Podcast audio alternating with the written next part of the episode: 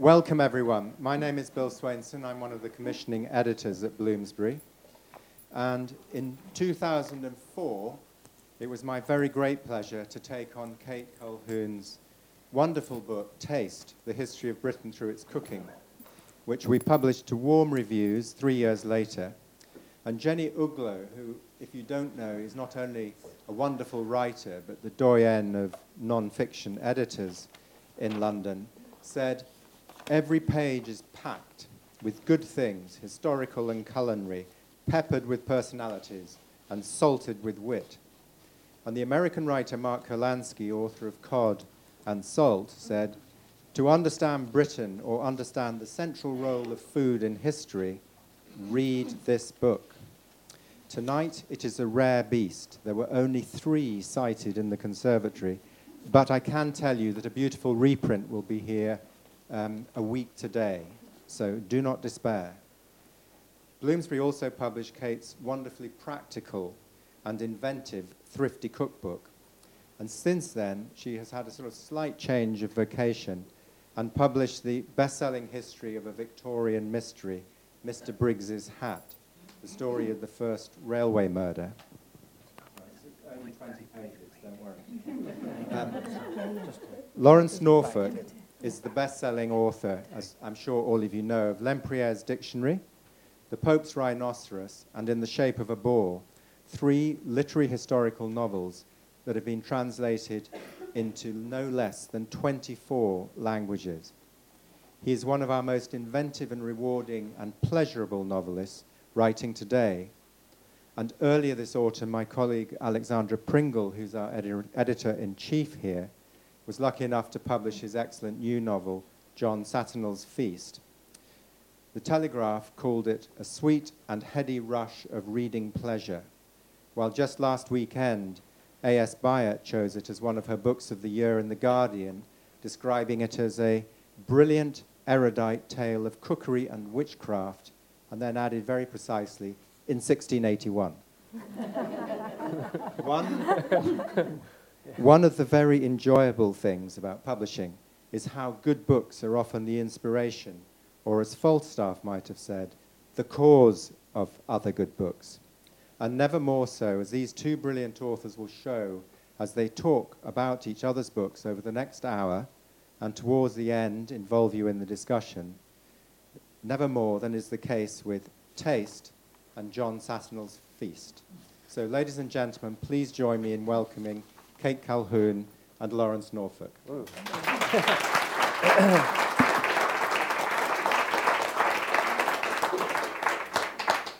okay, um, it, it, in, in, that was a great intro, but in, intros from the throne are, I think, um, excessive. Straight in. A, a wave of noise broke over John, voices shouting, pots banging, pans clanging, knives and cleavers thudding on blocks.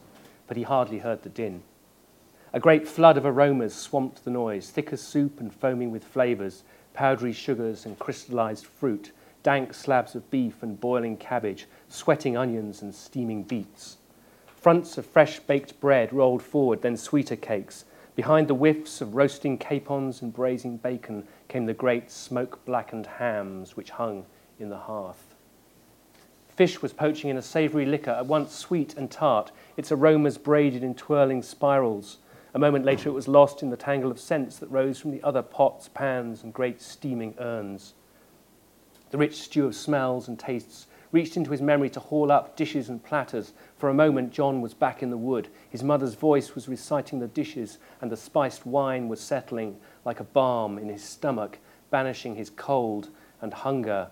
He closed his eyes and breathed in the scents, drawing them deeper and deeper we're going to triangulate the problem of English cuisine. Um, problem, let's hope it's not a problem. I've just got back from a, um, a tour of the United States in which I had to utter the words English cuisine um, in various locations. Um, I, in the south, it was fine because they're very polite down there, but in the, in the north, it raised the odd titter as if it were a contradiction in terms. What American cuisine isn't. Um, I have to say it was the same in Germany, um, uh, reminding me that Schadenfreude is, of course, an English word. Um, Um, so, um, so as I say, we're going to come at this problem from three directions. Um, from the from the historical, which I think is going to give us our best chance of of, of, of unearthing, of archaeologing our, the problem out of the uh, out of the earth of ignorance. From the fictional, my own perspective, which is perhaps a um, more high-risk procedure. And then from the, um, from the public, your good selves, at the end, um, if you'd like to ask some questions, perhaps we can, between us, uh, mount a three-pronged attack on the, on the problem of English cuisine. Um, I think I'd like to start um, by, by, I mean, it's, um, uh, uh, my fire has slightly been stolen because I was going to basically introduce Kate in the way that she's already been introduced. um, I'll, I'll just add that um, her, her book was the was the inspiration for mine. Um, the, there's a chapter in the middle, the, I won't do it. There's a chapter in the middle um, which um, uh, deals with the English Civil War, and that was the germ of the idea for my own book. Um, so I owe, owe, owe, on, Kate say a, it. It, it, it's in her book. It's it's it's not the most. It's, it's the dullest chapter. It's the dullest chapter in the book, isn't it? Um, in, a, in a book about food, the, the chapter about the Civil War is not going to be a good chapter, it? It's foraging and hedgerows and maybe a bit of rustling. Um, but, um, but I, read, I read this chapter and I thought to myself, um, and I found my own interest being engaged more and more as I, as I read on. And I realized that um, what it, all it lacked, all it lacked was a character. All it, the only thing wrong with this particular chapter was that it wasn't in a novel. And my own novel began from that point. I thought to myself, um, what if you were a cook? What if you had worked your way up through a, one of these 17th century kitchens from the lowest level, from the, from the washing up um, basin, which is where, where I began in the kitchen once, long time ago, and you got to the, the, the top of the tree, and then within a year, all of that was swept away by the English Civil War. And I thought to myself, what if you were a cook? What would you do? And the second thing I thought was, who would you be? Who would that cook be? And that was the beginning of my book. And without your book, I wouldn't have written my book. So thank you, Kate. um, and I'm going to ask, I, um, um, the great advantage that I had, of course, in writing a novel was I could, in a sense, choose, choose when I wrote it. Um, my book begins in about 1625 and it, and it ends very precisely as A.S. Byatt, um, uh, through Bill, has just noted in 1681, not a year before or after. Um, But if you're writing the history of English food, you, you, you have to do the lot. I mean, you have, to, you have to begin at the very beginning and go through almost to the end, unless you're going to delimit it. It's a very, very different task.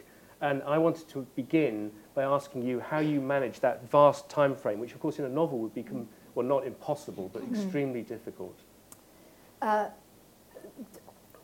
well, you decide by the time you get to the end of it that you're never going to do it again, pretty much. but um, and, and there are many ways that you can chop it up because you can look at it thematically, and you can and that structural kind of conundrum dogged me through the three years of researching it and writing it. But in the end, there is only one way to write a history of British cooking if you want to tell the story of the people behind the ideas. Because writing 2,000 years of ideas to, is, is actually quite dull. I mean, it's, it's not the kind of historian that I am. What I want to do, in, in the same way that you do, but you come at it through fiction, is to get at the people, the human stories. What did this mean? What did this food, these different plants, even this changing architecture, mean for the way that we put food on the table and what does that say about us? So it had to be chronological. And then the only question is, where do you begin? Because in fact, you asked me once, do you begin with pollen or do you begin with honey? Mm. Well, you could. I began with a storm in the middle of the 19th century in Orkney, which washed away. It was so such a wild storm that it washed half of a sand dune away. And underneath the sand dune, there was a kitchen midden which had dated back to 3400 BC, so the 4th century BC. And when they started, archaeologists, to look into it, and kitchen midden is basically the rubbish dump, so they could see what people ate because there were the remains of food and also food that had gone through bodies, for want of a better way of putting it. But when archaeologists had finished looking at the midden, they actually began to uncover evidence of the houses and, in fact, a Stone Age village which had existed. And these very, very early homes had kitchens, they had hearths, they had chopping blocks, they had round discs of stone which had been sharpened to kind of skin animals. So you begin, I began, with the first human kitchen in Britain, in effect, which is fourth century. You begin with a description, but the, then the, the story sort of zooms forward from that point. And um, uh, how, how do you, you mount a great narrative as well, I think? I mean, how, do, God, how, do, how does that move forward? I, I think it has to just move. I mean, perhaps you only see the narrative thread of the whole history of British cooking when you've got to the end of it. Yeah. yeah. Um, I, I'm not sure I was, and, and perhaps got to the end of it and got 10 years beyond it or seven years beyond it. I think there is only one narrative of British cooking which makes sense, which is that the reason that our culinary heritage hasn't stayed put and deep in the way that it has in Japan or in the Middle East or in France or Italy. The reason we don't have a, an unchanging culinary tradition effectively, which is modulated but remained recognizable, is that we are an incredible island that has always looked out. We've looked out, we've, ex- we've been invaded by the Romans and the French, mm-hmm. which has made a difference.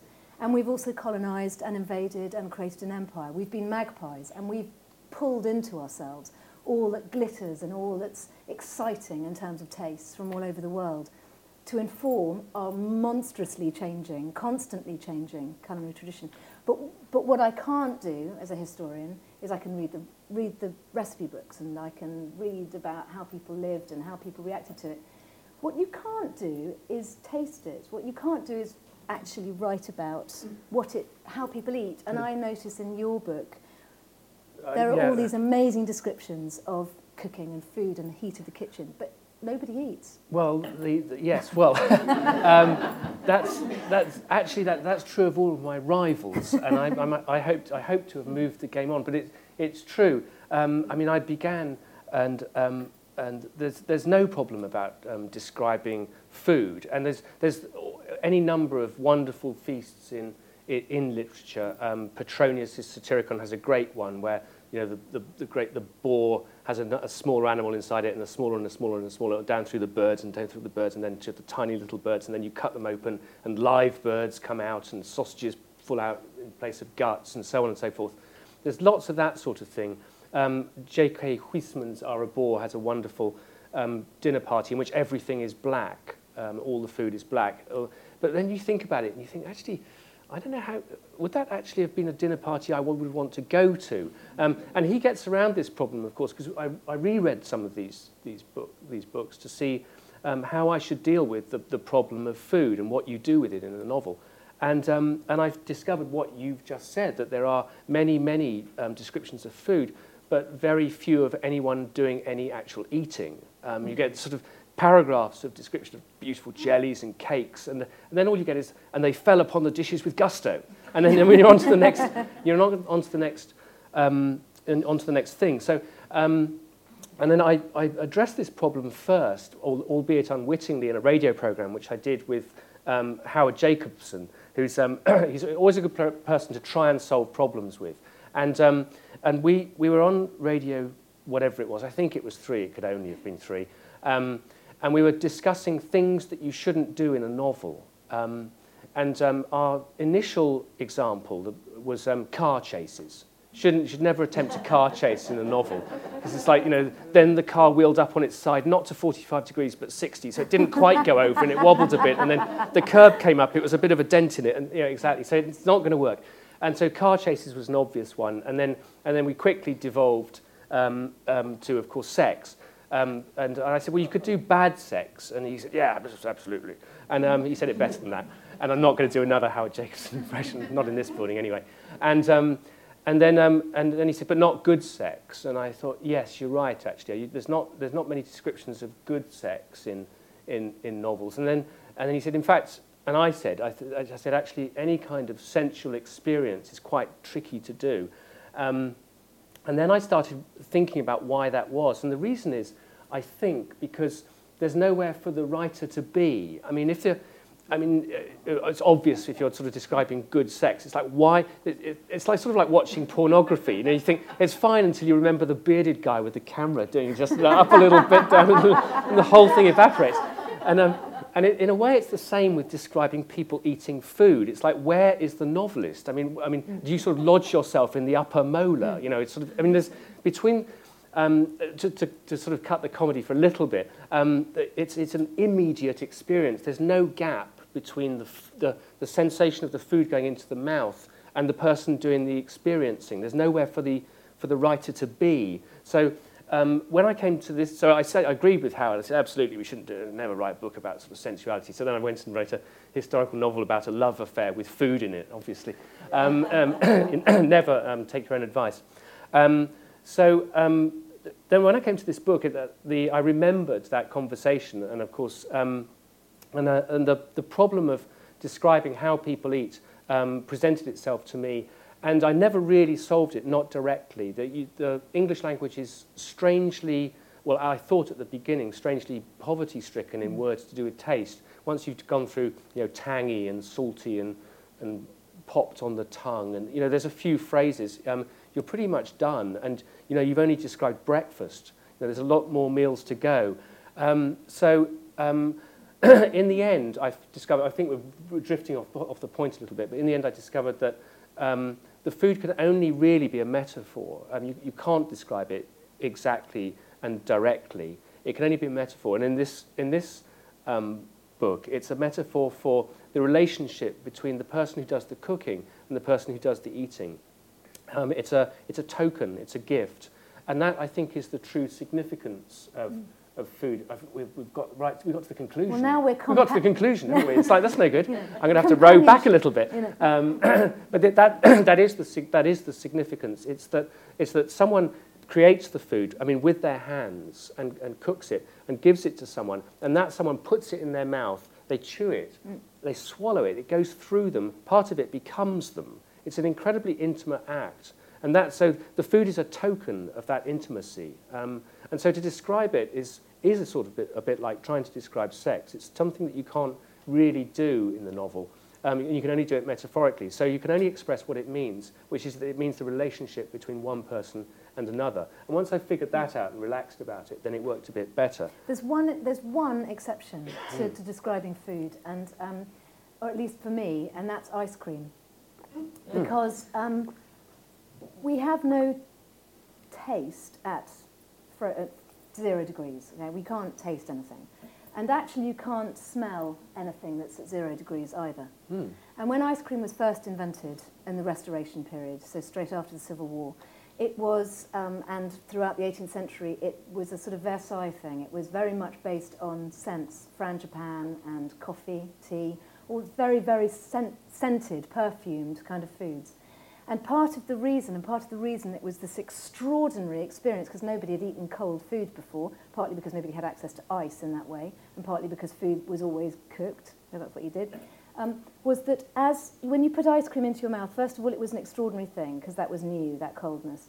But then it began to melt, and as it began to melt, you began to taste it. But before you began to taste it, you began to smell it. So actually, ice cream in its earliest form was an olfactory pleasure before it was mm. a tongue pleasure. And it, it is actually, for me, the only foodstuff that you can describe in that extraordinary kind of multi-sensual way. Mm. And you don't think about it like that because we all eat ice creams all the time now. They're kind of chuck away experience. Yes. But next time you have an ice cream or you have the chance to have a rose water ice cream or a lavender ice cream or a ginger one, just note the fact that you will smell it before you taste it. And it's, I mean, of course, all food and all eating is about smelling as well. But this is that you well, actually, now I'm kind of getting ahead of myself because, of course, you smell food when you walk into a kitchen. yeah, you? well, you anyway, do. Anyway, it's different because it's cold. Anyway, the post-restoration period was obviously that that that's uh, was kind of relief after the English Civil yeah. War period for, for you. But um, the, there, there are obviously must be periods which are more difficult to write about than, than, than other periods. And there must be periods which are more fascinating than, than others. And you have to deal with them all. I mean, I found, I mean, I, for me, the, the, the, the, the arc of the story, the fact that it gets more engaging and then it drops a bit, and then, you know, that sort of lumpiness to the experience, of course, is, is, is part and parcel of what a novel is about. Mm. You, there are events, mm. but um, in, in a history of cooking, you have to deal, in a, in a way, even-handedly. You have to give every, every period a kind of uh, a sort of good shake of the whip. But I think, I think that Civil War chapter was quite short. but you know, war, war is always hard to write about. First and Second World Wars were easier. Um, did you have a fave? Did I have a fave? Yeah. Well, Two. First of all, the bit that you think is going to be hardest, the Anglo-Saxons, because you know it's the Dark Ages. That's what we're told, isn't it? There's It no is. recipe books, but so much of our language, of course, uh, pre-Norman um, influence, and therefore quite a lot of our Celtic kind of food, the butter-based rather than oil-based, Mm. the milk-based rather than those words, and the animals that were here. Um, not sh- obviously mutton is French, but pig. Um, all of those words are Anglo-Saxon. So actually, you come at Anglo-Saxon history and at Anglo-Saxon food through the language. Um, a, a wife is a bread giver, um, or a bread maker. A husband is a is a bread giver. Um, and there are all sorts of what it shows is what you were talking about before. This contract that people have between themselves, companionship with bread. The whole point of sitting down and eating as something which reinforces social bonds and and creates rules is absolutely rooted in Anglo-Saxon language and then in French, in Norman language, mutton and beef and all of those sorts of things. You can see how language reflects absolutely our history. But then beyond that, I kind of just love Elizabethan food. Mm. I love it. And I think what's so interesting about, for any of you who've read John Saturnall's Feast, this idea that the Civil War is a caesura where all of those bonds are shattered and it's also a pivotal moment between a kind of what we might think of as the old world and the modern world from a scientific kind of point of view. It's also a period when food, so everything that John Saturnall learns from Scovell, the, ma- the mad master cook, mm-hmm. is about hospitality, it's about the great hall, it's about feeding the whole home where you live. And of course, the last great hall to be built in England was Henry VIII, Hampton Court. Um, and it was already outdated, and yet, of course, they continued to be used. But throughout the Elizabethan period and up to the Civil War, people are retreating into pri- more and more private dining rooms. You're not feeding your whole household anymore. So, so what Saturnall catches is not just a disappearing world, but a world where food is a narrative. Mm, it was um, an apogee. It was a it was a it was a high point. I mean, I remember reading reading your book, and then and then you know other researches into the same period, and and, and clearly something new was going on. Um, through the 16th century, um, and, and and this is what I regaled the recalcitrant Americans with as well, which was that um, um, we for us, we had for the first time a, a, a period of prolonged peace. Um, so the conditions were ripe for the uh, for the aristocracy to spend their money on things other than 10-foot walls to re, you know repulse the cannons of their neighbors. And um and and therefore there was there was enough there was there were funds available to to stock and and indeed build these these huge kitchens and these huge palaces in the first place. Um and at the same time it was a, it was a very happy moment um geographically I think for English cuisine because um there were three different influences coming together at once, which is something that you chart very clearly in the book, um, which, which were that there was, a, there was an old English tradition of um, sort of puddings and roasts and, and things like that, which we're very familiar with. And there was a, there was a tradition which came from um, North Africa and the eastern end of the Mediterranean through the, from the Crusaders, which was um, a cuisine which we would recognize as Moroccan, I suppose, sort of lamb with apricots and saffron and cumin things like that. There were new spices coming in as well, but not cuisines with them. They, they were just a means to an end. And then the third prong of the attack, well, it's a night of three-pronged attacks tonight, isn't it? And the third prong of the, of the I wouldn't say attack, it's the sort of happy invasion, um, was the, uh, what's, what was termed, what we would know as the continental prong, um, which we think of as French, but which was, of course, Italian. Um, the Marie de Medici brought her Italian cooks with her when she went um, to the court in France because the French cookery is so dreadful. And there's a fourth. Ah. Gardening. Gardening. Gardening. Gardening, of course. So yeah, there was those, gardening as all well. All of those um, refugees from uh, the Low Countries who came over with their salads and their asparaguses. And so Elizabethan cooking starts to turn away from the Moroccan spices. There were trends. Jerusalem towards, artichokes were yeah, suddenly artichokes, very popular. Go figure.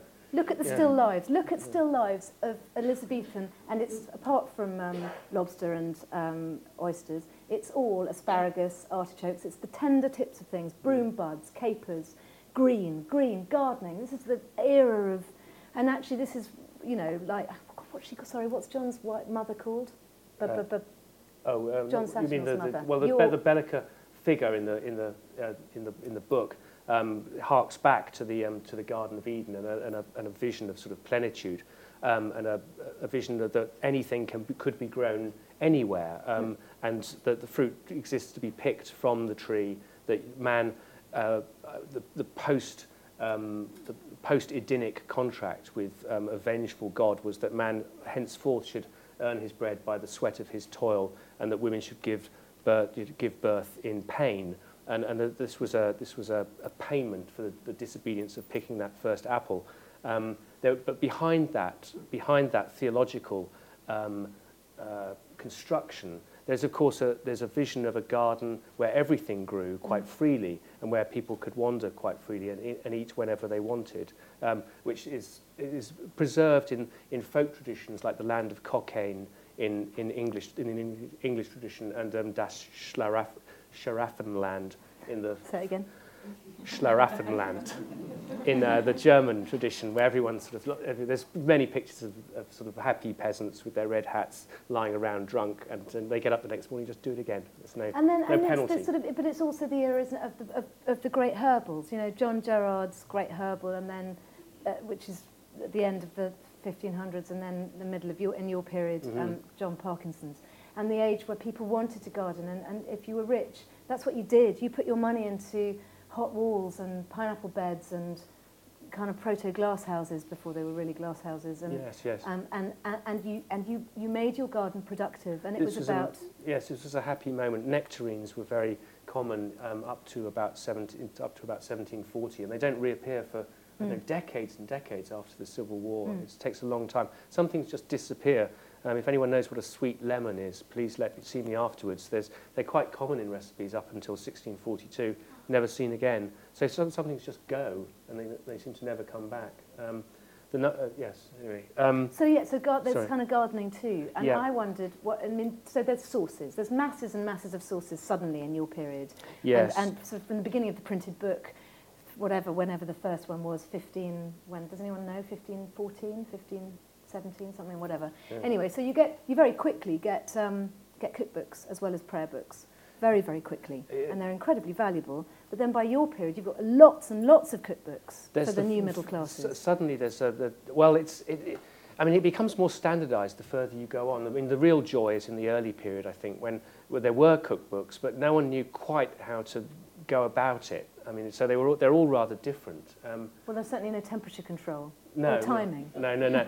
well, no, well, well except of course, of course there was. There was. There was. Um, um, the boils were distinguished by being sort of roll, rolling or seething, or and um, yeah. temperatures were. Um, put, uh, I remember water uh, hot so that you can put your hand in it, but only for a moment. Um, so, and, and, and, you, and you tested the heat of your oven, your bread oven, in effect, by throwing a piece of paper in, and if it went black immediately, obviously it was too hot, and if it went brown slowly and curled up, then it was just right for your bread. And so you put different things in according to, mm -hmm. and you and you measured the time it took by yeah, the time it took to walk around a field, but it never said how big the field was, or the time it took to say a miserere. Or an Ave Maria slowly. yes, indeed. Um, yes, I mean, they, they, of course, so of course, they did have, they, of course, they did have very accurate timers, and I remember reading that for the first time, and the, the whole of the 17th century shifting slight, slowly slightly at that moment. I was thinking, mm. yeah, of course, of course they had accurate timekeeping. Mm. Of course they had accurate temperature keeping. It just wasn't familiar to us because they did things which were, they did things habitually over and over again. And these things always took the same time. So it was that time. They didn't know exactly in seconds how long that was. But if, if, if, if, you, stuck a hard, if you stuck an egg in water for that long and it came out hard boiled, when it was, then it was long enough to hard boil an egg. So that was good enough. So. As long as it worked. I suppose, isn't it? It's experience and passing it on. Yes. Um, um, some of the, I mean, some of the, so some of the cookbooks were, um, the later ones were Robert May and uh, were great big compendiums, and we would recognise them as, as sort of the Mrs. Beaton of, of their age. But some of the earlier ones were much more eccentric. Um, mm. um, you, do you want to do a, fav a favourite one?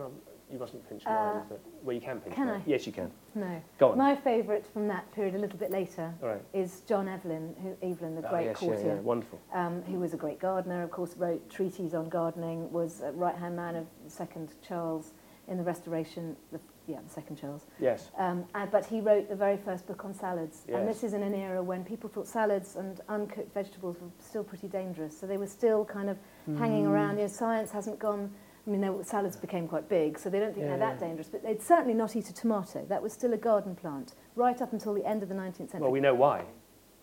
We know why they wouldn't eat the tomatoes.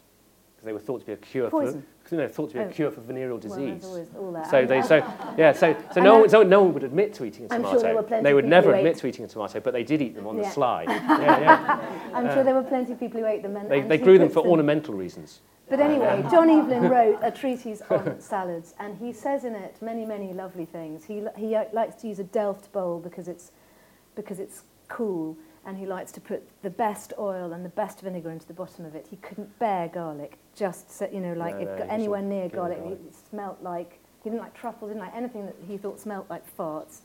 Um, but, he, but he said that you pick the, very much like we do now actually, that you pick the tenderest, smallest leaves of a number of different salad plants and you let them fall like music. And when you think that he's living in a period of Baroque music, where everything's kaleidoscopic, where everything is multi-layered, Mm, um, it all starts to kind of fall into place. The Delft bowl, the Baroque music, the beginning of eating salads because science has kind of shown that they don't kill you in the way that they Yes, were thought yes, to. yes. Um, so I love that. What about yes. you? Um, yeah, that, I mean, I, we can stay on, acid, it's called aceteria, which means vinegariness, I think. um, so it's, it's things that, are, that go well with vinegariness. Yes. And um, I mean, he's, I, I, count, I counted the number of um, um, sort of hedgerow plants that he lists. He lists 77 different hedgerow plants, things like betony and and borage. And Do you have too much time on your hands? I, did, I did at the time. This is Um, what novelists can do. They can sit and kind of count. There are 77 hedgerow Well, it's better than pushing a semicolon around the page all, mor- all morning, which is what we do otherwise.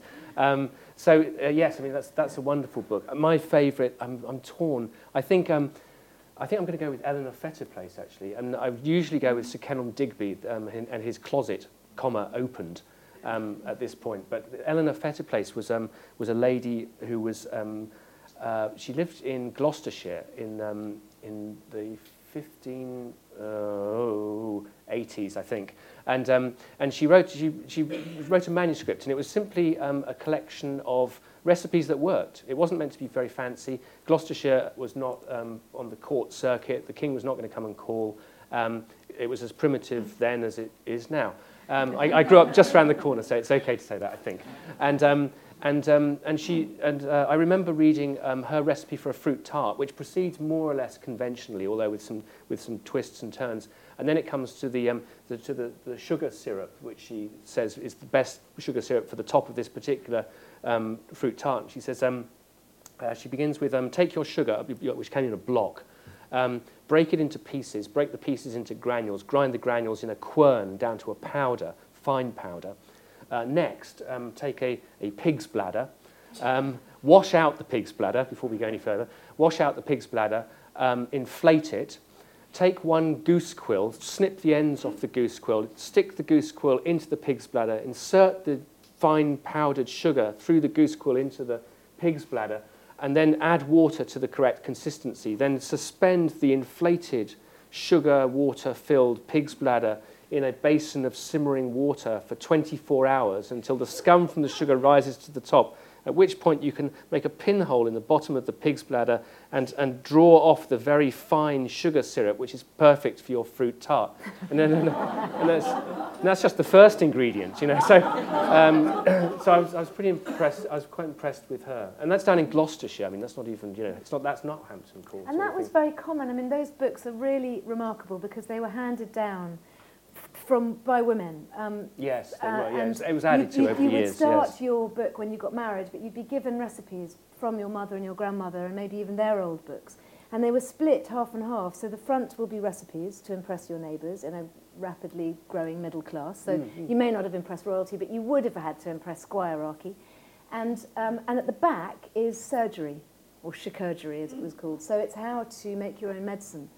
F- everything from how to get rid of freckles, bitch, Yeah. to, um, Um, to how to cure piles, to much, much more kind of. But of which, of course, things. now is now um, it's an idea which which- I mean, you are what you eat. I mean, it's this is I mean, this is literally true, and it's an idea which is becoming more and more. We're, we're becoming more and more habituated to, and it's um and, and of, of course surgery comes next to Mm. diet because um, if if you if you the theory was, and it's not a bad theory, if you eat exactly the right things, um, your your body will acclimate to the to the circumstances in which it finds itself. And this is, I think, broadly true. Um, I mean, some of the things which they recommend are, you know, n- not correct. But, um, but the, the, the general idea is right. I mean, surg- chirurgy Mm. does you know, lie next to diet. Um, it should be noted, I mean, before we get too dewy-eyed about all this, it was all incredibly hard work. Um, and and, and um, I mean, some of the things which we take for granted obviously did not pertain, i.e. electricity. Um, if anyone's tried to whisk cream with birch twigs, you'll realise that it's a, Mm. it's, a, it's, a, it's a tough procedure. Um, bread was baked three times a three, no, not three times. There was three different types of bread baked, at least once a day. There'd be manchet bread, which is white, um, what we would call white bread, but which is actually probably a light wholemeal bread. And then maslin bread, which is a mixture with rye. That's for the next tier down, the sort of upper servants. And then down at the bottom was, I think, horse bread, really, or various other kinds of bread. Acorn bread, yeah. Yes, all that sort of I mean, all sort of mostly rye. If you're lucky, some the point being, because the more you refine the flour and the more you refine it, the less you have. So Mm. the whiter it is, the more expensive it is, and therefore it's only served to the. And um, um, tough work kneading um, bread. I mean, and you, it's not like you know kneading bread. You have got you're a piece that big to knead. So Well, trough. you had a trough. Yeah, these troughs were six feet long, and they were about this wide, and they were about this Mm. deep, and the kneading was done in in Mm. those. So And cakes, you know, the, the whole kind of British baking tradition, which really begins at the beginning of the 1600s. There's another manuscript book by a woman called Rebecca Price, and she, Mm. she talks about, I mean, the quantities are, are extraordinary. 20 pounds of weight for one cake, for one cake. That's Mm, mm. butter, sugar, everything else. And they were, first of all, raised by ale from the top of beer, but this period they start to be raised yes. by egg whites for the first time. And she says, you know, you have to beat it. 20 pounds, 20 pounds weight of stuff in a great big bowl which you're holding and with the birch twigs. She says, beat it extremely for an hour or more. but you know what? I can't even be bothered to kind of beat my omelette for more than a, a no, minute no, no. with Even watching the dough hook is quite So, tiring. Yeah. Um, so yeah, the, the, the, and then after all of that, the cleaning with ash and lye and the fact that your hands kind of fell apart and Mm, mm. and that was even if you had running water in your kitchen, which, uh, you know, if the farmer hadn't come along or the gardener and said, actually, we need that water for outside, you can't have it for the kitchen Yeah, right yeah, now. Yeah, Some of the some of these recipes are slightly deceptive. I remember coming across uh, uh, um, recipes which routinely said take 30 eggs and you know, and you think 30, oh come on, and then you, Yeah, you that's look like the River Cafe cookbook. Exactly. and, um, and then, and then, but then finally I worked out, I mean, the eggs at that time were, they're that big. A hen's egg was that big. If you look at, I mean, the, our, the hens that we have, there's these monstrous things Mm. which are bred to, you know, pop, pop out Marks and Spencer's measured eggs, you know, at the drop of a hat. And, and anyone who's like kept chickens knows it's not, doesn't really work like that. You know, most of the eggs are small. And these were really small. I mean, bantams weigh eggs. A bantam is only about that big. It's about the size of a pigeon egg. So 30 was sort of, okay, so there's that too. Was, exactly. yeah, yeah. But also you're talking about a period, and I think this is really important for John Saffnell's feast, you're talking about a period when cooking is not just about hard work and it's not just about drawing in all of the new ingredients that are coming and the new gardening and the French influences and the mm. whatever. It's not just about that. It's still, it's changing, it's pivotal moment. It's still about telling a story and communicating. It's still, still talking about um, a society which is where literacy is growing, but it's harkening back still to a society which is sort of not illiterate, but sort of uh, literacy is is is, Well, is, yeah. is, not certainly women aren't literate. It, well, it was, and it was, consequently, food tells a story. it was visually literate. I mean, it was, Yes, it was a it literate, and it was a very literate society, but not, not necessarily in, in words. I mean, it, that was rising, as you say, and, and through the Puritan movement, not least, because you know, everyone was expected to read their own Bible. And so the, the Puritan, oddly, the Puritan women were sometimes better educated than their than their supposedly. But the subtlety was. that John Satterall makes, the, this Mm-mm. great, there's an, this amazing, amazing section in Lawrence's novel where things start to come back together, and this is about love. It's about the creation of something, a piece, um, which is made of many separate parts, each of which requires extraordinary skill and patience and love and dedication. And that does harken back to an age which required food to be coloured and jewelled and Mhm. gilded And deceptive. and funny and Yes, deceptive yes. and and uh, and to be symbolic Mm. and to make you laugh, perhaps, and to take you by surprise. Yeah. Some Um, of these things were, were, were absolutely monstrous, weren't they? There's, there's one, I think it kicks off um, Robert May's book, where it's certainly an anachronism, and it's put there. To, Robert May was writing, his book was published in the 1660s, and these, these things, I don't think really graced tables in the 1660s. And, it, and I think it starts off with, it's a stag, I believe. It's mostly made of marzipan and paste and things. And then, and then the guests were meant to throw, was it sugar arrows at it? And then fake blood would come out. And, uh, I, and it went on from there. I mean, it, that wasn't It's the the four and twenty blackbirds baked in a pie moment. That it's the, you know dreadful, you're going to cut wasn't it? into it and something's going to Yeah. take you by surprise. It's going to be a bird or a frog or Yeah. something's going to a leap shockingly unappetizing prospect, anyway. out, which has now become a kind of birthday gimmick. You know, the, Yeah. the, the 1960s woman who kind of bursts out, Out of the cake, and yes. sings "Good Happy Birthday, Mr. President" is a kind of subtlety,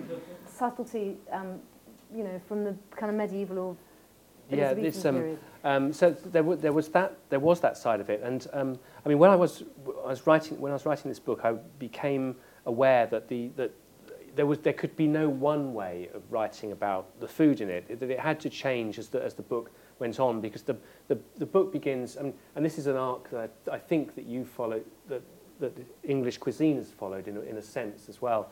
That um, uh, the book begins in a village, so that the cookery is perforce simple, and, uh, and therefore the language which describes it must be elemental and simple because it, could, it couldn't be otherwise. And then as he enters the kitchens, then the, the language which, dis, which is used to describe those dishes must perforce become more sophisticated and more cosmopolitan because it, it, it echoes the cookery. And then at the end, it becomes simple, it becomes simple again. Thing about you though is you're very that's very disingenuous because and I, I don't know how many of you have read this novel. There's nothing really that simple about the crafting of the language. And um, it, it's not it doesn't feel overwrought. And it doesn't feel um, ever self-conscious but it is wrought. And your descriptions uh, uh, anyone who's read the book there's a there's a there's a, a recurring recurring image of the twisting of smells and effect and flavors. Um, like the steam that kind of rises. And I, I wonder, I just have to ask you, since you're talking about language, how, how conscious that was, or whether that's just kind of part of the world that you were immersed in. Um, it wasn't. It, it wasn't conscious, and I don't. I don't think anyway. I wasn't. I mean, you, you mentioned that to me. We're, we're, pals, by the way. We know each other from before, and um, and you mentioned that to me earlier, and I, and I said, "Oh, did, did I?" And um, um, and uh, clearly I did, uh, and I and I put my hand up to that. Um, but the, I, I'm not sure. I'm not quite sure how to how to answer. I mean, the the, the when I was when I was growing up, the um, I grew up in the West Country where the book is set, and um, and I was aware, I suppose, from an early age that the food that I ate came from somewhere. I mean, not just a supermarket. We lived, we had three acres of land, and um, I was talking about chickens and bantams and stuff. It was my job to look after the chickens, um, or I didn't, it wasn't my job to look after them, it's my job to get them from wherever they were in our three acre field and get, there were 10 of them, and to herd them into the chicken coop and shut the door, which sounds a simple procedure and, um, and should have been, um, but it's not because you can get nine chickens into a chicken coop really easily, but that last one, when you're chasing the last one, you know, one of the others decides it would quite like to come out and have a last quick peck around the field. So this was quite an involved um, operation. So I, I was oh, quite au fait with the chickens. And, um, um, and at the same time, we had, uh, we had sheep as well. Um, how are we for time? Because I don't want to digress too much. Are we all right?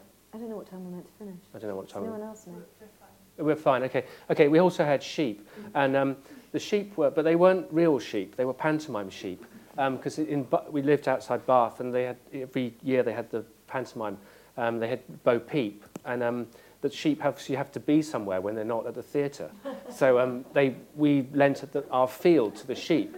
So um, uh, so there are five of them, and um, I'm not sure how relevant this is, but anyway, I'm, I'm ploughing on. Um, and there were five of them, and there was also a woodshed. Um, the woodshed didn't have any wood in it. Um, it was about big enough for two sheep. So it took a while for the sheep to discover the woodshed, but um, a couple of weeks, not too bright sheep. Um, but then they did, and uh, one got in the woodshed, and, and sheep obviously like to follow each other. So one in wasn't going to ever, it wasn't that it was never going to be the end of the story. So two got in, and that was fine because the woodshed comfortably held two. except that the three outside was one started to wonder what was so good about being inside. So a third sheep got in the woodshed, at which point the woodshed was pretty cramped, I would imagine. Um, I wasn't in there myself. And, um, and then there, that left, but then there was a very unhappy situation, and the unhappy situation was that there were more sheep in the woodshed than outside it. So the sheep outside it were desperately trying to get inside the woodshed, and one of them managed to do that. Um, so there were now four sheep, and you could see the woodshed start to swell slightly. Um, uh, and the, the last sheep, I mean, poor thing, was frantic trying to get inside the woodshed because it was on its own, which is a state that no sheep finds bearable. And it was butting its way to get in, and, it, and eventually it did get in. And as it got in, the woodshed sort of exploded. and then they all ran off in different directions and then regathered as if nothing had happened. So, um, I had um, a pet sheep when I was growing up, and it used to, it, yeah, and it, we also had a hen house, and one of the hen houses was quite small, not a proper big one, a small one. And my sheep was called Rafferty because I grew up in Ireland, and he used to go to sleep with two legs on one side of the roof of the hen house and the other two legs over the other side.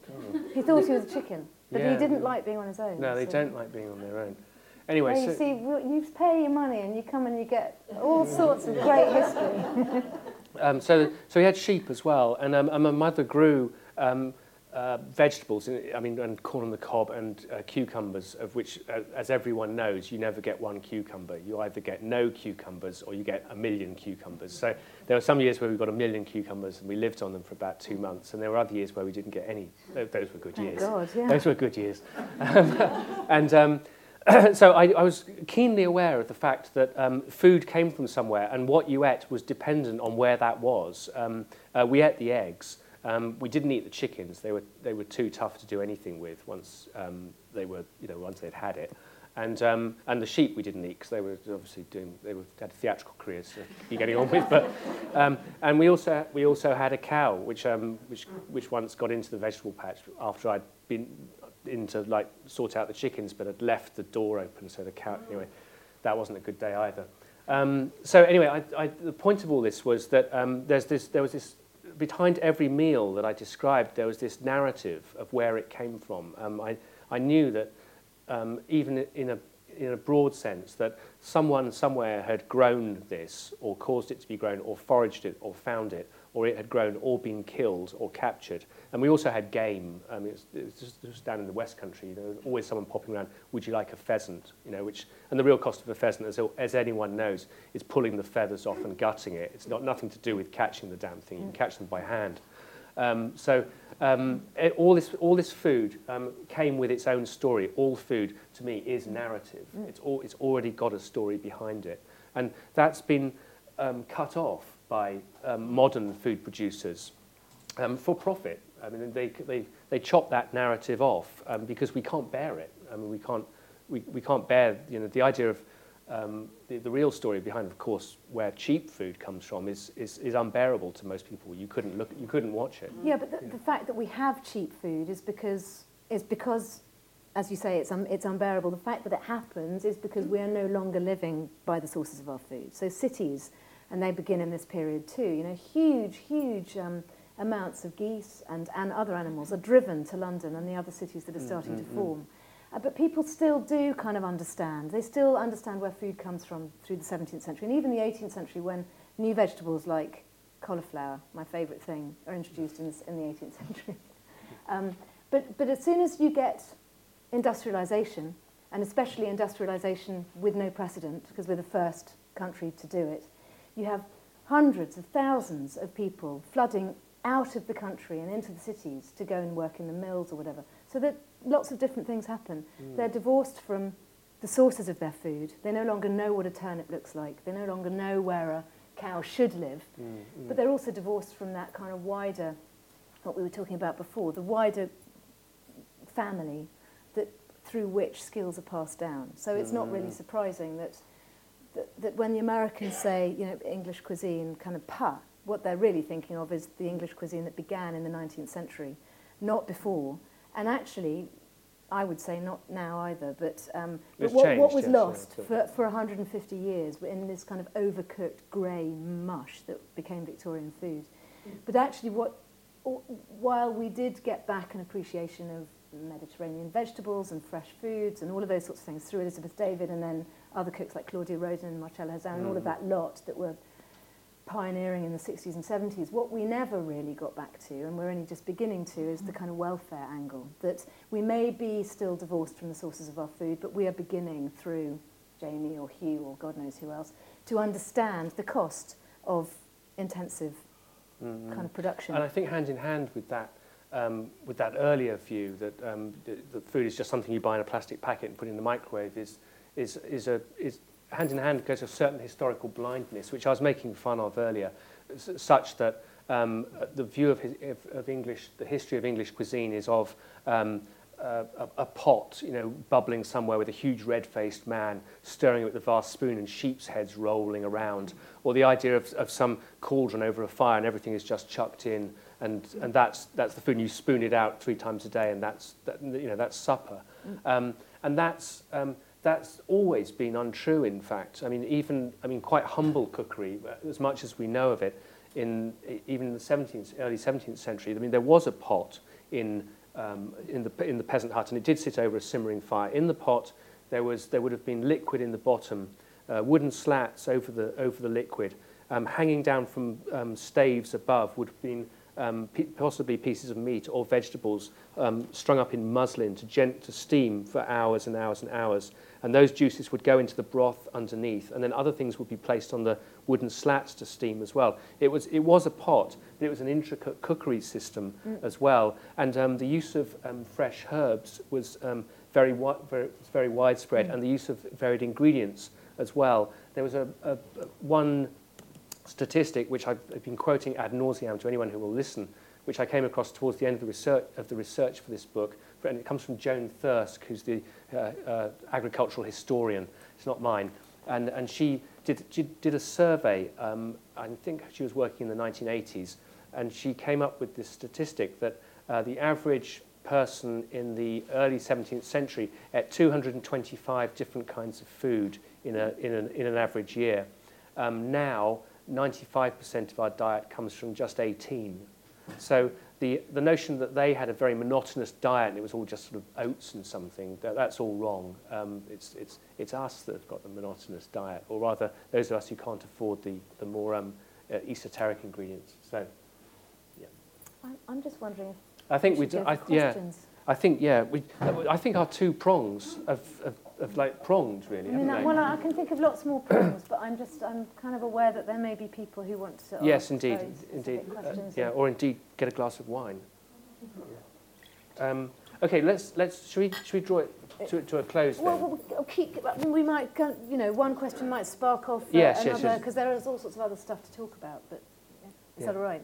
yeah, yeah. Sorry. Okay. Okay. Are there if, if there are any questions? There are. There's a question.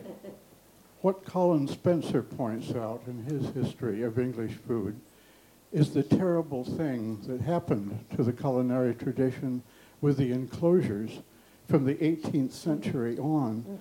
And uniquely in this country, as compared to the rest of Europe, families were evicted from their houses. Th- They, many of the peasants ended up as, as uh, slave labor, in effect, in, in, the, in the Industrial Res- Revolution. They no longer had kitchens in which mothers could teach their daughters how to cook. And that one act in itself was enough to totally destroy a rich tradition of centuries. Mm. Has everyone has everyone heard that? Yes. Yeah. Okay. Good. And of course, that, that's kind of, true. Um, but it's always been true too that, you know, whether you look at research, which I'm sure um, Colin also writes about, there was a, a very famous study done by the Fabian Group in 1910 into women who lived in Vauxhall. And, uh, yes, so inner city. Um, and, the, and what, he, what this uh, study um, resulted in was an understanding that their income the majority of it was spent on on clo- clothing and also putting money into your funeral fund so that if somebody in the family died, you could afford to bury them. Um, and there was a certain amount of food which was normally given to the breadwinner, so the man. The man would be the only one who got meat. Everybody else by that stage would have kind of bread and jam. But the, the real problem was that even when do-gooders came along with oats and you know quite cheap and nourishing ingredients, they didn't have either money for fuel or cooking equipment. And that's certainly, a lot, that's also written about in the 17th century, you know, in London, um, that people live in tenements, squashed in constantly. I mean, the cities have a lot to answer for. And of course, enclosure does, but it's, a mu- it's, it's bigger than just enclosure. And, and of course, the history of poor people, and this is the real difficulty of writing a history of food, is that history is, the history we know about is pretty much the history that's written down, and it's written down by people who could write and who were rich and had pens and paper. You, so in order for someone like me, a social historian, to, to, to get to grips with not just the richest people, you have to look elsewhere and you have to try to, you have to look at pictures, paintings, you have to try to find letters if you can, um, or reportage of other people who've seen the way people live. Um, and you have to kind of extrapolate from it. But that, that non-availability of kitchen equipment, it's very expensive, yeah? And, it's, and, and until now, we live in a very throwaway culture. Um, even, even in kind of Iron Age Britain, a cauldron would have been the greatest status symbol because it was made from 17 pieces of metal riveted together, which was expensive. It wasn't something that you threw away. Um, and even down in Bath, at Aquae Sulis or whatever, you have all sorts of tablets, cursed tablets, thrown into the water by the Romans, um, and especially by Roman wives, although one can't really understand why they were in the kitchen because they had slaves to do it. But there are curse tablets saying, you know, a curse be on the person who stole my favourite terracotta pot, because it was an expensive, you know, although it was throwaway to a certain extent, it, it wasn't. So, so that has been, my point is, the point about, it's, you know, it's, it's not just about the food that you can afford, it's about whether you can afford the fuel and the, and the equipment to cook it in, has been something right from prehistory on. Anyone else? I had a question that's also about food poverty, but it's more general. Mean, throughout history, it seems to be the same. The rich eat what they like, the poor get the dregs. From your research and all the work you've done, what do you think would make the difference to, to break that system? Now, well, the, the problem that we have now is that we spend less on food as a proportion of our income than we have ever done at any point in history. So, although it's terribly worrying to us all that food prices are going up and up and up, actually, we're still spending less on food. So, when we spent a third of our income on food, we honoured it. We had to, because it, you couldn't afford to chuck it out, right? And now we, as you all know, endless statistics, and I've lobbied about it enough, you know, we throw away a third of everything we buy. So one in every three bags that we bring back from the supermarket or whatever just goes in the bin without being undone. And there are lots and lots of different reasons for that. We produce globally, despite population growth, despite fluctuating weather patterns, despite all the other threats, war and so on, we do produce plenty of food for the global population, but we are astonishingly greedy and we waste it. And that creates all sorts of other environmental problems, methane problems, sludge problems, poisoning problems, landfill, all of that kind of thing. So what do I think would, would, would make a difference? I think if we all stopped wasting food, it, there would be, food would be, we wouldn't be getting through as much. Um, we would have to upskill because you have to learn what to do with leftovers. You have to incorporate a whole repertoire of leftovers in, like you did in the old days. I think that would make more difference than anything. And I don't understand why that mess. I mean, you know, I'm not the only one who's written about it ad infinitum for the last four years. I don't get it.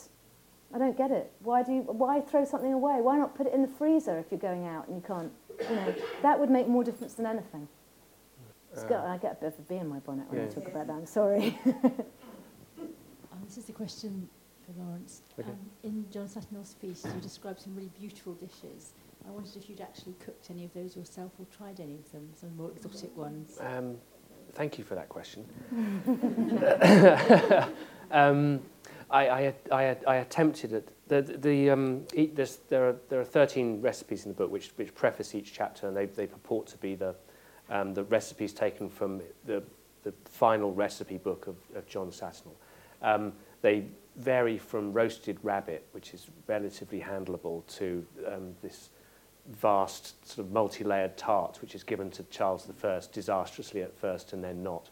Um, and um, well, I, I can keep talking for as long as I like, but the answer is no. But he is a really amazing cook. I'm, I, I, I'm just, I'm just not good enough. I mean, the, the, um, it's, it's hard to, it's hard to stress how, um, how difficult the cuisine of the time, the, the, court, the sort of courtly cuisine was to cook. It was, um, it was, it was, it was very, very sophisticated, and, it, and like a, a two-star or three-star Michelin um, kitchen, um, which I've at least observed. Um, you need a lot of people doing the, exactly the right thing at the right time to do it. You need a whole kitchen to produce the, these sorts of meals. And, um, and so, so no, I haven't. I wish I could, but I, but I haven't. Um, there is a slight problem. I mean, my, my other um, answer to this is no, I can't because I don't have the same oven that they had. but that, that's not it. Or that's indeed, or indeed, you know, some of the ingredients. You know, this is still a period yeah. where they loved um, things that smelt very earthy. So uh, during this period, there's a lot of cooking with musk and ambergris. Well, musk is now, because it comes from the anus of a musk deer, and uh, they're very rare, apparently, uh, is is outlawed. Mm. And ambergris you don't really find floating around in the sea that often not, anymore. not, not, Um, and no. so that actually to get, I have eaten some of those cakes made with those things, to get the flavour of 17th century food some is of the recipes actually are very almost esoter- impossible because there yes. are certain But some are not, and I haven't cooked those either. So It's a bit like kind of want, needing silphium from the Roman Yes, period. yeah, you know, yeah. silphium which used to be more valuable than gold and which stopped the kind of Roman treasury. No one really knows what it was though. no, it's a bit like asafoetida. Mm. Anyone else? You know, there's a chap. Um, you, you mentioned earlier about the, the titters in, amongst the audience from German and American. Uh, Yes, I mean, uh, English, the idea of English Yeah. cuisine, yes. basically, but what they're saying is that British people can't cook, or, or the, that's the perception. Well, they've come here and they've, I suppose they've, I mean, there's a sort of hangover from the 1970s. I mean, I, Yeah. I grew up in the 1970s and I, I mean, it's a hard decade to defend. Sure, no, absolutely. But what, what, what I wanted to ask is earlier you mentioned, you talked about sort of grey sludge of Victorian kitchens or Victorian cooking. Can you identify a point where maybe we lost that ability to, to what, cook? Or, or, and, and is that, does that go hand in hand? We with disagree on this, but that, you go first. Well, you know, yeah, Lawrence, Lawrence thinks culture. we lost it in the 18th century, and I don't. No, no, agree no, I don't think. I oh, think we lo- no, 1742. Oh, bugger that! You know, we 16, 1642. Sorry, but we wouldn't have trifle. We wouldn't have all sorts of. Am- we wouldn't have ice cream. We wouldn't have all sorts of amazing things that came after that um, period. But I think it, the Industrial Revolution, the, the, the flowing to the cities and off the land, away from extended families, all of that has a lot to do with it. But, but many other countries in the world have, have gone through the Yeah, but they did it after us, okay? So we had no precedent. So we we hadn't learned, we made all the mistakes, including a massive food mistake. And also, I think it absolutely has to do with the fact that m- most other cuisines which have remained kind of constant, whether Japanese or Middle Eastern or French, let's say, to choose three, have often been, have not been that rarefied. They've often been about turnips. I'm not talking about haute cuisine, I'm talking about being able to cook with the vegetables from the land and a little bit of fish and a little bit of meat. Um, that's what characterises all of those, those cuisines. Um, and there, there wasn't either a wholesale, they've all obviously industrialised, but not as fast or as furiously. They've also had more of a kind of, let's say, a, a kind of more of a, more of a peasant cuisine to start with. And then the most important thing is they're not islands. So we were part of what... Japan's an island. Yeah, yeah, okay, yeah, that is an island. Sorry, yeah, they're all islands. They're all islands. Iceland's But an they're, they're not. They're not. They're not. They're not. They haven't had the history that we've had as an island of being both invaded and having an empire. So they have not thrown the baby out with the bathwater, which is sort of what we did by by going for everything that was bright and changing so constantly. We didn't have that backbone of unchanging cuisine onto which we just put a few new flavours every now and then. We kept evolving and inevitably, I think, went through 150 odd years of pretty bad food. I mean, the French used to write, French visitors to England during the 18th century, well, and way before, used to write about the quality of English produce, and most particularly the meat, because it was fattened on our beautiful pastures with our lush green grass. It was an, of an extraordinary quality, and it was cooked red. The E- English cuisine was all about cooking rare meat, whereas French cooking, French beef in the 18th century was cooked right to the middle. And then there was this kind of flipping. Um, so you say, can you identify a moment? I think from enclosure up to post, up to Well, Elizabeth David really kind of begins, begins before the Second World War. But then, of course, the problem is that there are no ingredients. So all that new love affair with peppers and aubergines and the markets of the Mediterranean gets lost. Uh, but I think, I think from enclosure, end of the 18th century to just after the First World War is the kind of low point. And of course, the 70s weren't great, but there were good things about the 70s. Rachel Carson was a pretty amazing woman, and um, and Yeah, I mean, and Claudia Roden. I meant things to eat in the 70s. James- Well, they were. It was there. I I, mean, remember- I, I mean, I I grew up in the seventies too, and I, I yes had Angel Delight every now and then, but I also lived on a farm, and we ate everything that we made ourselves. Everything, everything I ate was I mean, fresh, and when, it was McDo- Ireland, when which doesn't- McDonald's came, everyone was really pleased because it was going to raise the standards. and, and it did. And it did. I mean, that's shocking. I, I also think that, that what you have to make a distinction between is the kind of domestic c- cooking, which didn't always go to pot, and what was available in, in restaurants and pubs and, And uh, supermarkets. and, and supermarkets and roadside cafes. And the microwave has an awful lot to answer for, because without a microwave, which is a chance byproduct of war technology, in effect, um, without the microwave, you don't get ready meals, you don't get frozen food, you don't get any of that stuff. Um, and so there's all sorts of, you know, technological kind of stuff happening. But I think domestically, we've never completely lost it. And everyone who's stuck with fresh ingredients and, and been bothered to have a few skills and hasn't bought too many cookbooks has probably stuck on the right motorway. The problem is gastro-porn to a certain extent. yeah. And without the food processor, you wouldn't have Nouvelle Cuisine. Yeah, and they were all so hungry.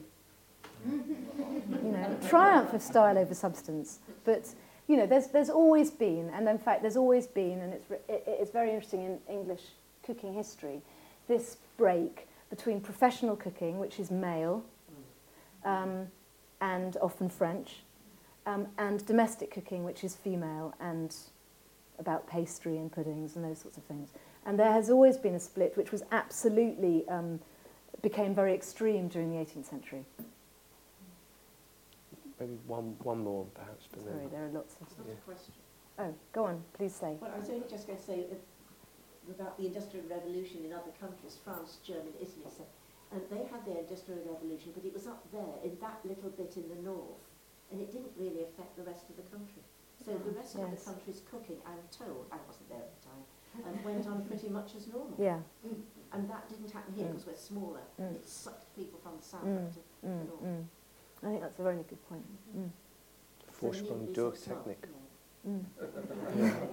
That lady, I think, was wanting to ask. Yes. Um, I was just wondering, I mean, if you turned on a TV set in England, you would think that it's a nation obsessed with food because we've got so many food programs.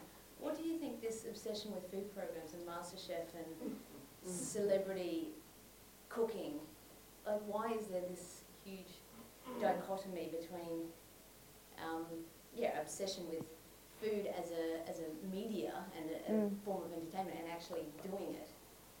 Well, I have a view, but do you have a view? Um, I think it's always been there. I mean, we Yeah. mentioned Elizabeth David earlier, which is a very, very co- popular cookbook filled with ingredients which were not available. Um, it, was, it was post-war. You couldn't cook any of these things. You couldn't, you know, get hold of a, of a, of a hare. Well, she didn't You sell know. very many copies of those books. I mean, they were very Well, rarefied. We, um, they sell now, but Um, so, so mean, there was an interest. No, there was there was an interest in them at the time, and um, Mm. and um, so I, I think it's I think it's always been there as a kind of aspirational thing, I, as an as, as an aspiration, not an aspirational thing, um, and um, uh, it's. Uh, it's, I think it began at least as something that we, we, we like to think that we want to do. And, um, and in the same way that it's, it's sort of like armchair travelling, but sort of armchair cooking. And, um, and we all like to think of ourselves as sort of halfway decent cooks. No one wants, wants to think, oh, I'm a bad cook. Um, and th- these, and I think it, it sort of, to a degree, peddles that fantasy. But I think the byproduct is that people think more about food and think more about what they're going to do with it. And, um, and I think that's basically good uh, fr- from all of them. I mean, a lot of them are just along for the ride, but that's all right. It doesn't matter. Anyone else? I, I think food's Sorry. always been about showing off. It's always been about showing off. To a degree, Look. You know, Satyricon, the, you know, Mm. um, and court cooking. Um, it's, it's been about um, power. Yeah. um, a lot. And it's not only that, it's also about seduction and it's about companionship and conviviality and all sorts of narratives. But it's always, in some way, linked to power, in my view, whether who has and who hasn't, and how do you, you know. Um, so I, I think that element of showing off just goes really well with food in a way that it doesn't go so well with clothes. I mean, Trinny and Susannah did it for a while, but didn't last, did it? When food does. But these people are watching these show-off programs and but they're not actually cooking them necessarily or... I don't think they were cooking when they watched Fanny Cradock either. I think they just watched her because she was so unhinged. And she was, So it's, it's, it's entertainment. It's entertainment, yeah, yeah. And some people, and some people will take those ideas and show off with them, Mm. you know. But I think there is a statistic, isn't there, that you know only one or two recipes in every new glossy cookbook are actually normally cooked. You know, you find two you like, and you just keep going back to them. Mm. Um, Yeah, I think two is good going, actually. hmm. Um, uh, yeah, I mean, f- food is to a degree entertainment, though. I mean, for instance, we, we eat, we don't feed. I mean, we don't, we don't chuck, we could chuck all the ingredients in a pot, boil them and blend them and spoon it in, and we don't do that. We arrange them, you know, in a, in a particular way, even at the most basic level. Um, so we, we, our, our cookery, even at a sort of basic level, is a kind of artistry. Um, and, um, and, and so, you know, it's, it's natural for, for the, the, the urge to display and to, um, and to uh, uh, go, go beyond simply the idea that we we need nourishment. It's, I, th- I think that aesthetic impulse is, is behind the, the phenomenon that you're talking about to a degree. And I think it always has been. I mean, we do that too. If you put the carrots on one side and the green beans on the other and the sausage in the middle, you know, rather than just like chuck them all on, it- it's, you know, you're arranging them. Why, why are you doing that, that? They taste the same. It's, it's the same impulse, I think. It's aesthetic. We're all artists in a way. I just want you to join me in thanking Kate and Lawrence for, I think, a fascinating evening. Yeah. Oh, thank you. Well done. Thank you. Thank you. Thank you very much. Thank you.